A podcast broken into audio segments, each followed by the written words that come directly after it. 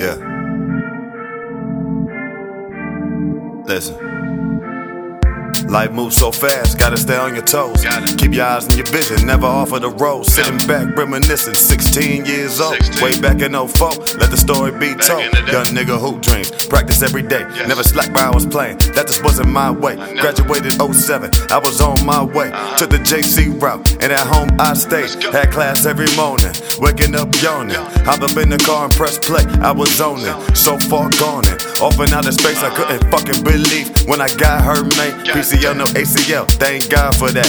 Made it through the situation with my knee intact. Went on the ball out though, I will ball out, bro. End of every night, head straight to the studio. Yeah, I would.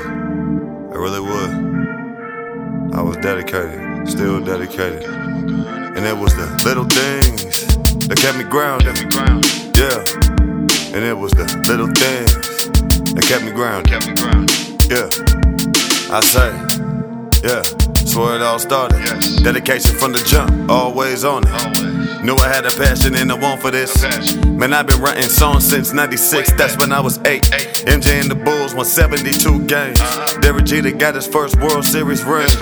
Yeah. This was way before Instagram was a thing. Yeah. A little nostalgia. Yes, I'll admit. Yes. Missed them times as a kid. Sipping high, seeing shit. Fast forward 02, 14. Young nigga. Uh-huh. Same goals, same vision as the current me, nigga.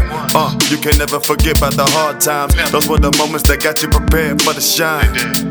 Wanna give my girl a diamond ring.